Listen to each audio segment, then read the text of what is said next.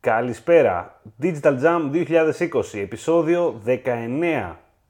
Καλή χρονιά. Είμαι ο Δημήτρης Ζαχαράκης, είναι ο Δημήτρης Καλετζής. Καλησπέρα και καλή χρονιά. Και είμαστε εδώ πέρα έτσι σε εορταστικό κλίμα ακόμα, γιατί περάσαν τα Χριστούγεννα και οι εορτές.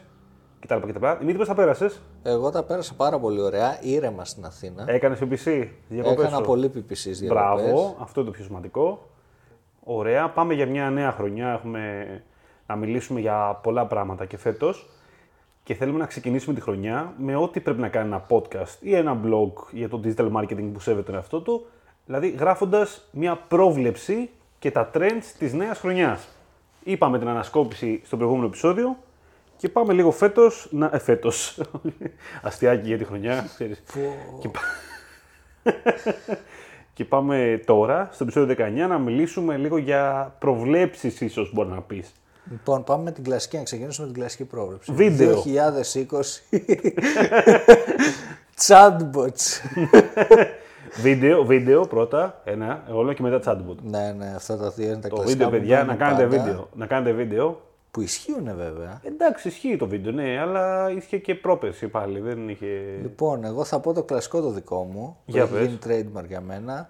2020 φεύγει το manual CPC από τα Google Ads. Το οποίο, ξέρεις, θα στιγματίσει, Δημήτρη. Άμα δεν γίνει, Ναι. θα Θα στιγματίσει. γίνουμε expose. Θα έχουν, θα έχουν κρατήσει το απόσπασμα και θα στο πετάνε από κάτω. Διαβάστε το πριν το κατεβάσουν. Τι ψέματα μας λέγανε Digital Jam.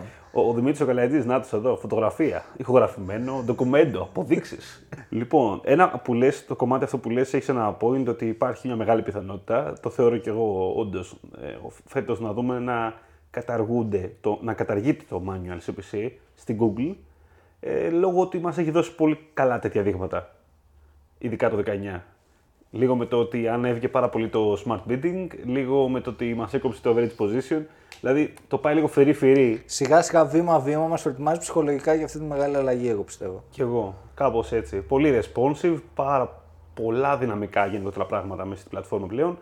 Το οποίο εντάξει, δεν θα μας κάνει και πολύ εντύπωση, δηλαδή, άμα μετά το πρώτο εξάμεινο του 20 καταργηθεί. Ε, εντάξει. Σίγουρα το 20 είναι η χρονιά του smart bidding και γενικότερα του machine learning στους, και, τους αυτο, και του αυτοματισμού. Και όχι μόνο ας στα πούμε. Google, και στο Facebook. στο Facebook, παντού. Σε όλα γενικότερα, όσο πάει γίνεται το machine learning βελτιώνεται. Οπότε βελτιώνονται τα πάντα, βελτιώνονται όλοι οι αυτοματισμοί. Νομίζω ότι το traffic ε, ίσως λίγο πεθαίνει με την έννοια ο- ο- σαν objective. Θέλω να πιστεύω. Όπως το θεωρούμε τουλάχιστον στο μυαλό μας. Ε, κατάλαβες πώς το εννοώ. Δηλαδή πάβει να είναι η... Σαν KPI. ρε σαν παιδί μου, να KPI το θεωρείς. λέω. Ή τουλάχιστον πάβει να είναι με την, όπως σκεφτόμαστε ε, την πρώτη φορά. Δηλαδή δεν είναι KPI μας να φέρουμε απλά να κάνουμε μια καμπάνια traffic. Ίσως πρέπει να δημιουργήσουμε πλέον ε, άλλα goals, άλλα conversions τα οποία να εξυπηρετούν αυτό το σκοπό. Ναι, Με ναι. λίγα λόγια. Πάλι traffic θα έχουμε, αλλά λίγο πιο Με ποιοτικό. micro goals, ας πούμε. Ναι, με ένα, ώστε να χρησιμοποιήσουμε δηλαδή, το smart bidding και το machine learning για το καλό μας. Ώστε να μας φέρει traffic, αλλά καλό traffic. Είναι ένα μεγάλο θέμα αυτό. Δηλαδή, πιστεύω ότι χρονιά με τη χρονιά ο σκοπός είναι μεγαλύτερος ο- να πάμε σε ένα καλύτερο κοινό, σε ένα conversion rate optimization με λίγα λόγια, ό,τι και αν είναι η πλατφόρμα, το, το business που έχουμε, παρά ένα απλά χαοτικό traffic. Αυτό δεν ισχύει τόσο πολύ για το organic. Ας Ισχύει. πούμε.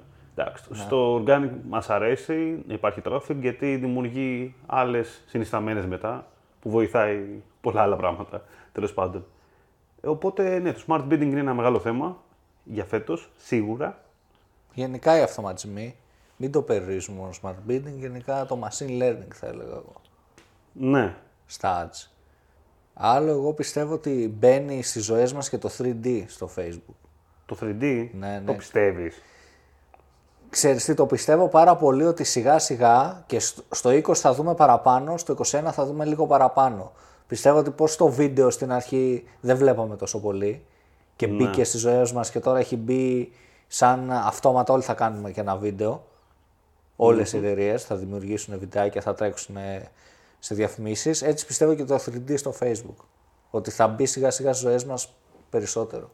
Αυτό σκέφτεσαι σε συνδυασμό με το VR, ας πούμε; Και μόνο του ακόμα. Το VR, ας πούμε, ήταν, ένα με- το VR, η AR, όλα αυτά ήταν ένα μεγάλο θέμα. Ένα κλασικό trend, ας πούμε, το προηγούμενο ετών που περιμέναμε επίσης. Όχι ότι δεν είναι trend.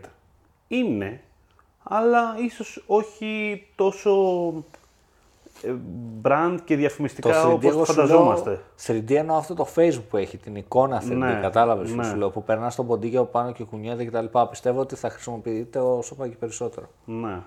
Και α, εάν ανοίξει για διαφημίσεις, δεν ξέρω, έχει ανοίξει; Μπα, όχι. Δεν νομίζω.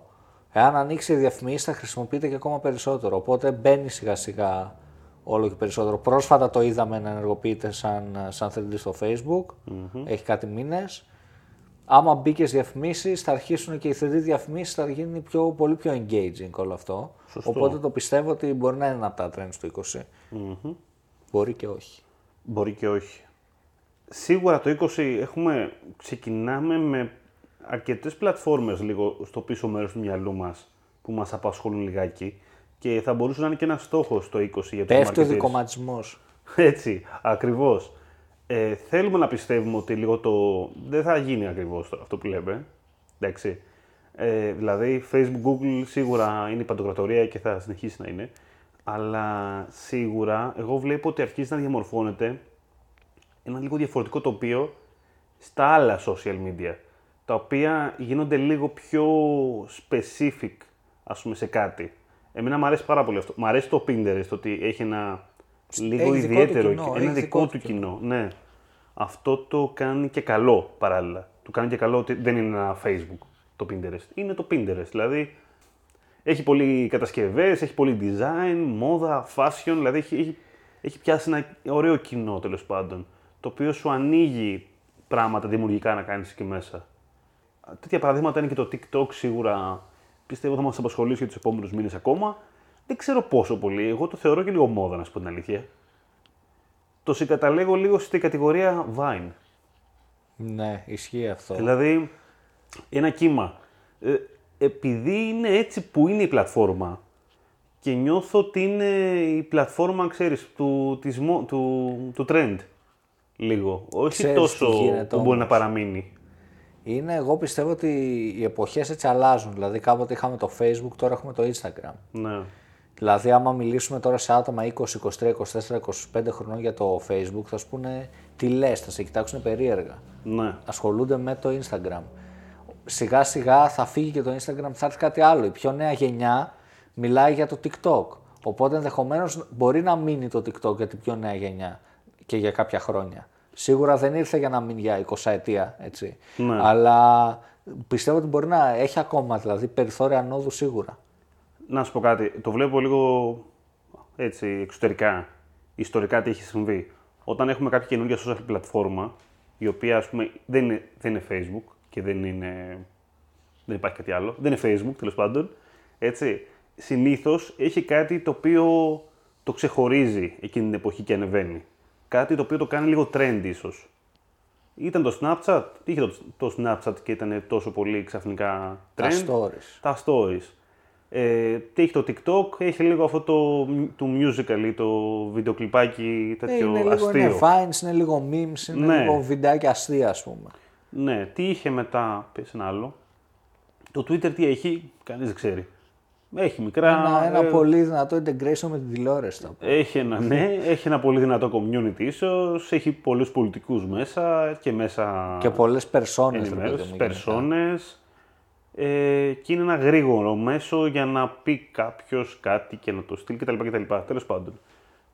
Θέλω να σου πω ότι όλα έχουν κάτι το οποίο συνήθως είναι, γίνεται trend και μετά άμα μπορεί να υιοθετηθεί από μια άλλη πλατφόρμα, βλέπε Facebook, Instagram, υιοθετείται και μετά η πλατφόρμα που είναι έτσι κι αλλιώς social, ε, all the way, τα πάντα Κερδίζει όλα. τις υπόλοιπες. Ε, κερδίζει τις υπόλοιπες με το καιρό όσο περνάει το διάστημα αυτό. Γιατί όλος δεν έχει νόημα μετά να παραμείνει σε μια πλατφόρμα η οποία κάνει μόνο αυτό. Ενώ το Facebook κάνει και αυτό και κάτι άλλο. Ναι. Δηλαδή, οκ, άμα έβγαινε τώρα κάποιος ο οποίος.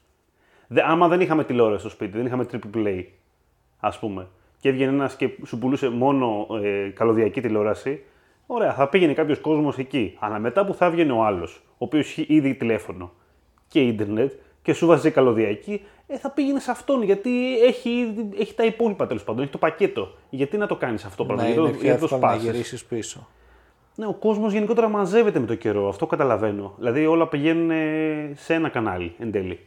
Γίνεται λίγο αυτή η ιστορία. Ξέρω, εγώ το, το πιστεύω το TikTok. Εγώ το πιστεύω με την έννοια ότι είναι, ένα, είναι μια κλασική φάση που περνάμε για ένα, δύο, τρία χρόνια που ένα κοινό Αυτό. υπάρχει εκεί πέρα. Απλά πρέπει να το αξιοποιήσουμε τώρα, όχι σε δύο χρόνια, ε, ώστε απλά να το προλάβουμε πριν φύγει και από εκεί. Γενικά για το 2020 το πιστεύω πάντως το TikTok. Ναι, για το 20 και εγώ. Τώρα πιο μετά θα δεν ξέρω. δείξει πολύ γενικότερα το πώς ακριβώς θα το αντιμετωπίσει το TikTok Εντάξει, είναι όλο αυτό. και κινέζι, κινέζικη εταιρεία από πίσω, έτσι. Ναι. Οπότε δεν ξέρω. Πιστεύω ότι δεν θα υπάρχει και ένα κινέζικο social media stop. Θεωρώ ότι θα έρθει ρε παιδί μου μια κινέζικη εταιρεία κάτι από Κίνα και στην Ευρώπη και στην Αμερική κτλ. Ότι θα προσπαθήσει να μπει. Γιατί να μην είναι το TikTok, ναι. λέω εγώ. Κοίτα, ο λόγος του να μπει μια κινέζικη εταιρεία με κινέζικο κοινό αρχίζει να γίνεται πιο ενδιαφέρον για τους εδώ να προσεγγίσουν τους εκεί. Δηλαδή μια εταιρεία που ασχολείται με θέλει να κάνει export και θέλει να δοκιμάσει την αγορά της Κίνας σε κάτι, δεν ξέρω τι είναι αυτό, τέλος πάντων, ναι, έχει, τα, έχει αυτή τη στιγμή ένα μέσο να το κάνει αυτό, έτσι, το οποίο είναι φοβερό. Δεν ξέρω πόσο πολύ εύκολα μπορείς να το κάνεις αυτό στην Κίνα, δηλαδή να, δια... να κάνεις διαφήμιση στην Κίνα, δεν έχω ιδέα. Η αλήθεια είναι. Γιατί μιλάμε και για Κίνα. Ε, Έχει κάποιες ιδιαιτερότητες. Είναι λίγο ιδιαίτερο. το- Είναι λίγο, ναι, έχει κάποιες ιδιαιτερότητες όλη, όλη η χώρα γενικότερα. Αλλά νομίζω ότι γίνεται. Έτσι. Ε, πρέπει να το βλέπουμε και λίγα και από την ανάποδη. Όχι απαραίτητα ότι να έρθει εδώ, α, να έρθει η Ελλάδα. Εντάξει, σιγά, Ελλάδα, εδώ είμαστε. Όλοι, και όλοι στο Facebook είναι ούτως ή άλλω, πάνω κάτω. Ε, τώρα τι άλλο έχουμε. Στο κομμάτι να φύγουμε λίγο από τα social, να πάμε λίγο. Εντάξει, το Instagram εγώ πιστεύω ότι θα μας απασχολήσει και φέτος. Εγώ δεν ξέρω Το 19 ήταν η χρονιά του πάντως πιστεύω. ήταν η χρονιά του. Εγώ πιστε... πιο πάνω δεν νομίζω να πάει το Instagram. Άμα σου... να θες να είμαι λίγο... Δηλαδή έχεις φτάσει στο ταβάνι. Ε, εγώ έτσι πιστεύω. Πόσο να αλλάξει. Οκ, υπάρχουν, πρε- υπάρχουν πράγματα να κλέψεις προφανώς από ιδέες, από άλλα social media. Αλλά εντάξει, κατάλαβες τι εννοώ. Και εδώ έρχεται το επόμενο τώρα που 'πες για Instagram. Θεωρώ ότι το 2020 η χρονιά που το influencer marketing σταματάει να είναι τόσο αποδοτικό. Θα έχουμε, Γυρνάει το αντίθετο. θα τώρα. έχουμε το ενδιαφέρον ότι ξεκινάει πλέον και δεν θα βλέπεις ακριβώς το νούμερο των likes, ας πούμε. Δεν είναι μόνο αυτό. Είναι ότι όσο πάει οι τιμές ανέβηκαν. Ναι. Ξεκίνησαν από χ ποσό, οι influencers πήγαν στο 10χ. Ε, αυτή τη στιγμή θα ξαναγυρίσουν στο χ σιγά σιγά. Γιατί πλέον δυσκολεύει το από πλευράς ροάς. Θεωρώ το influencer marketing να δουλέψει. Ναι. Με τις Οπότε, τιμές στο επίπεδο που έχουν φτάσει. Η αγορά θα το τακτοποιήσει μόνο. Οπότε η αγορά από μόνη της θα μειώσει τη δυναμική του αναγκαστικά. Ναι, αυτό βγάζει νόημα που λες και είναι πολύ πιθανό να συμβαίνει. Δεν λέω τώρα για μεγάλους content creators και τα λοιπά, λέω το influencer marketing που Τύπου micro λες τώρα εσύ. τύπου και... Μη σου πω μόνο οι micro θα μείνουν. Εγώ σου λέω τύπου άλλος έχει 50.000 followers στο Instagram που είχε με follow to follow και τέτοιες στρατηγικές και κατάφερε και έκλεινε εταιρείες. Αυτό σιγά σιγά θα εκτοπιστεί τελείως. Θα μείνουν λίγοι και θα πρέπει για να κάνεις τη διαφορά, επειδή πλέον η ουσία του influencer marketing ήταν ότι ένας influencer πόσταρε κάτι και επηρέαζε τον κόσμο Ναι. πόσταρε ένα brand και έλεγε ο άλλος: Ω, αυτός έχει αυτό το brand, το θέλω κι εγώ. Ναι. Πλέον, ό- όταν ο influencer προστάρει 365 brand το χρόνο, γιατί κάθε μέρα έχει ένα sponsor post, χάνει αυ- η δυναμική που έχει να επηρεάζει τον κόσμο. Γιατί ποστάρει κάθε μέρα brands. Οπότε αυτοί που θα ξεχωρίσουν θα είναι οι πιο creative influencers, αυτοί που επιλέγουν συγκεκριμένες συνεργασίες, θα είναι πιο συγκεκριμένο πλέον. Κάποιος δηλαδή που ποστάρει τρία brands το χρόνο, όχι κάποιος που ποστάρει 365. Από μια άποψη θα γίνει στους influencers ό,τι γίνεται και με την αγορά γενικότερα. Δηλαδή θα συγκεντρωθεί λίγο αυτό το πράγμα. Ναι. Όπως και στην αγορά, όλο πάει λίγο μαζεύεται. Οπότε κάποιοι θα είναι λίγο πιο ισχυροί ίσως και θα, okay, θα είναι το κορυφαίο ας πούμε. Και εκεί πέρα θα, σίγουρα θα έχουμε πάλι πάρα πολλούς micro influencers. Η micro είναι άλλη ουσία, ρε παιδί μου. Εκεί το να βρεις, ξέρεις κάποιον που έχει πολύ λίγους followers, αλλά σε συγκεκριμένο κομμάτι. Δηλαδή είναι στο τέννη. Κάποιος με 5.000 followers που όλοι ασχολούνται με τέννη. Αυτό έχει πολύ νόημα. Άμα είσαι εταιρεία που θέλεις να προωθείς κάτι σε σχέση με το τέννη. Εγώ πιστεύω μας απασχολήσει πολύ το micro με την έννοια ότι θα δούμε πολλά τέτοια παραδείγματα. Δηλαδή πολλούς μικρούς ταυτόχρονα να ποστάρουν, να κάνουν. Θα είναι, απο... θα είναι φθηνό και ψιλοαποδοτικό πιστεύω. Ναι. το να γίνει αυτό από τη νέα χρονιά. Και, και πέρσι δηλαδή. έχει γίνει, Απλά αλλά γενικά εντάξει. πιστεύω ότι θα, θα δυσκολέψει αυτό και σιγά σιγά πέφτει σε σχέση με το πώς ήταν πριν. Έφτασε στο peak του δηλαδή το 19 και τώρα θα υπάρχει πτώση. Στο κομμάτι τώρα του SEO, εντάξει, αν κάτι θα είναι πολύ δυνατό, σίγουρα λίγο περισσότερο έτσι, γνωστό αυτή η χρονιά, θα είναι σίγουρα το κομμάτι που αφορά τα snippets.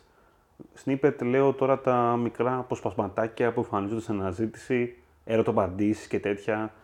Ε, αυτό όσο περνάει ο καιρός, εγώ το βλέπω πάρα πολύ πλέον και στην ελληνική και στο ελληνικό search, οπότε καταλαβαίνω ότι γίνεται προσπάθεια και στο, εδώ πέρα, στα ντόπια πράγματα τέλος πάντων, ώστε να ανεβεί αυτό και θα το δούμε λίγο περισσότερο πιστεύω το επόμενο διάστημα. Δεδομένου ότι όλο αυτό, όλη η προσπάθεια που έχει γίνει τον προηγούμενο χρόνο, ή μιλάμε και για SEO ούτως ή άλλως, οπότε θα τη δούμε λίγο να καρπροφορεί αυτή τη χρονιά.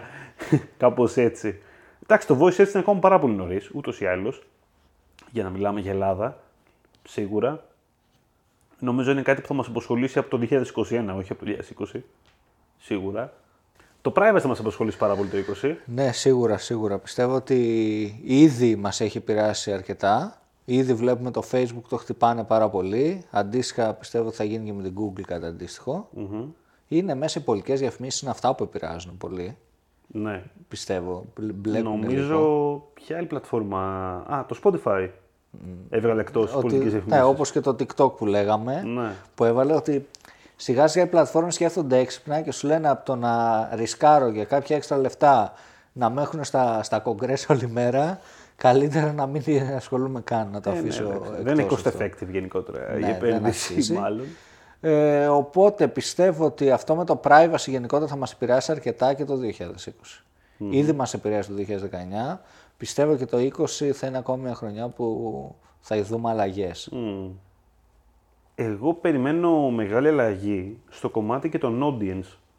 Ε, πιστεύω στην Google, ας πούμε, ότι θα μας απασχολήσει περισσότερο στα Google Ads το κομμάτι Ναι. αυτό. Είτε λέγεται in-market, είτε λέγεται affinity, Ναι, είτε ναι. λέγεται Σιγά σιγά βε- remarketing. βελτιώνονται τα audience και στην Google πάρα πολύ. Ναι. Οπότε θα μας απασχολήσει πολύ περισσότερο. Είτε το θέλουμε για κάποιο observation, είτε για κάποιο targeting. Σίγουρα, δηλαδή, όταν θέλουμε να φτάσουμε σε μια πιο CRO στρατηγική, θα χρειαστεί να το κάνουμε και αυτό. Θα χρειαστεί κάπως να το ενσωματώσουμε στη στρατηγική μας. Και ένα, να σου πω ένα τελευταίο που πιστεύω εγώ, α, το οποίο εντάξει, βοήθεια, τώρα το έχουμε πει και πέρσι, το λέγαμε και πέρσι αυτό το, το σκέφτομαι.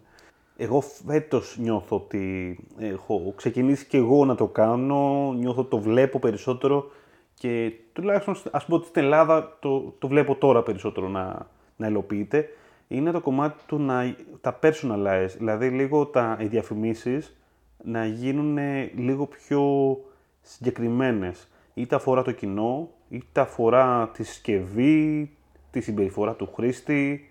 Δηλαδή το μήνυμα που θέλουμε να δώσουμε να είναι ακόμα πιο συγκεκριμένο, ακόμα πιο πολύ προσωποποιημένο Κοίτα, στο χρήστη. αυτό, αυτό γινόταν ανέκαθεν, αλλά πιστεύω ότι τώρα επειδή οι διαφημίσεις αυξάνονται πάρα πολύ, πρέπει να το κάνεις για να ξεχωρίσεις. Είναι ένας τρόπος για να ξεχωρίσεις σχέση με τον ανταγωνισμό. Ειδικά σκέψου Οπότε τώρα, υποχρεώνεται το εισαγωγικό. όταν έχεις στο κομμάτι τώρα που έχεις ε, dynamic ads, που έχεις δηλαδή έναν αλγόριθμο ο οποίος δείχνει τη διαφήμιση όπως πρέπει, ανάλογα τη συμπεριφορά του χρήστη, ποιος είναι, τι κάνει, τι ώρα είναι, έχεις να ανταγωνιστείς αυτό το πράγμα. Προφανώς. Και οπότε ή θα το βοηθήσει να το κάνει καλύτερα, ή θα το κάνει εσύ τέλεια. δηλαδή δεν γίνεται αλλιώς. Ναι. Για να πρέ... ε, ο χρήστη συνηθίζει σε αυτό το πράγμα. Συνηθίζει να βλέπει πράγματα τα οποία είναι σωστά. Είναι διαφημίσεις, αλλά είναι, είναι αυτό που θέλει, ρε παιδάκι μου. Δεν είναι, δεν είναι ό,τι να είναι, τέλος πάντων. Οπότε είναι κάτι πολύ σημαντικό αυτό. Θες να πούμε τώρα και τα trends της δεκαετίας; Ποια τρέστηκε. Λοιπόν, για το 2030, Δημήτρη, τι προβλέπεις; Εγώ πι- πιστεύω στα 4D, Όλοι, τι, 4D, chatbots και βίντεο. λοιπόν, έχω και ένα τελευταίο. Εγώ πιστεύω επίσης ότι το 2020 είναι η χρονιά που το SEO θα ξανανεύει. Σε πάρα πολλούς κλάδους. Πιστεύω ότι πάρα πολλοί θα ξαναχρειαστεί να, να κάνουν πάλι SEO. Είναι Όσοι- η χρονιά του SEO το 2022. Ε, δεν είναι η χρονιά του SEO, με- όπως το λες τώρα εσύ. Είναι η χρονιά του SEO με την έννοια ότι θα ξαναμπεί στο, στην επικαιρότητα. Ξαναμπεί στο χάρτη. Δηλαδή νιώθω το SEO είχε λίγο, οκ, δεν είχε εξασθενήσει, και εγώ πολύ καλά SEO ρε παιδί μου, αλλά γίνεται πιο σημαντικό ίσως λίγο σιγά σιγά όσο περνάει ο καιρός. Το PPC σε κάποια business ανεβαίνει, θα χρειαστεί να κάνουν SEO. Αυτό το μόνο σίγουρο.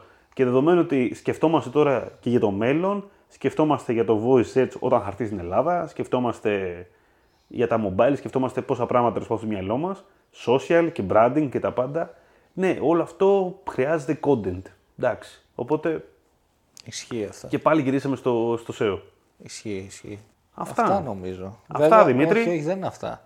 Τι έχεις Έχουμε κι άλλο; και το CRO που έχουμε.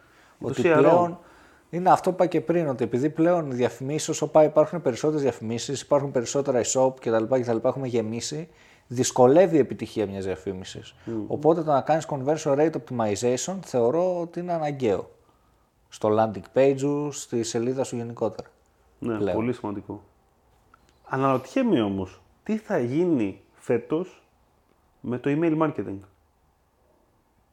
Είμαι πάρα πολύ περίεργος. Δεν ξέρω, εγώ δεν το πιστεύω το email marketing καθόλου. Ε, δεν, ξέρεις τι, το email marketing έχει το εξής καλό. Είναι cost effective. δεν είναι ότι. Είναι, είναι δωρεάν από μια άποψη. Μόνο το creative ε, πληρώνεις και τον ε, άνθρωπο που το φτιάχνει τέλος πάντων. Και την πλατφόρμα. Ε, και τη λίστα να έχεις τέλος πάντων. Ε, σίγουρα είναι μια λύση δύσκολη για όσους δεν έχουν λίστες. Δεν μπορεί να ξεκινήσει κανείς, άμα δεν έχει λίστα, να κάνει ε, email marketing. Όσοι έχουν μείνει και το γλιτώσανε με το GDPR, εντάξει, τι παλεύουν. Ε, είμαι πολύ περίεργος πώ θα διαμορφωθεί, γιατί είναι κάτι το οποίο βασίζεται περισσότερο στο χρήστη. Και δεν μπορώ να το προβλέψω. Είναι αυτό. δύσκολο το email marketing γενικά.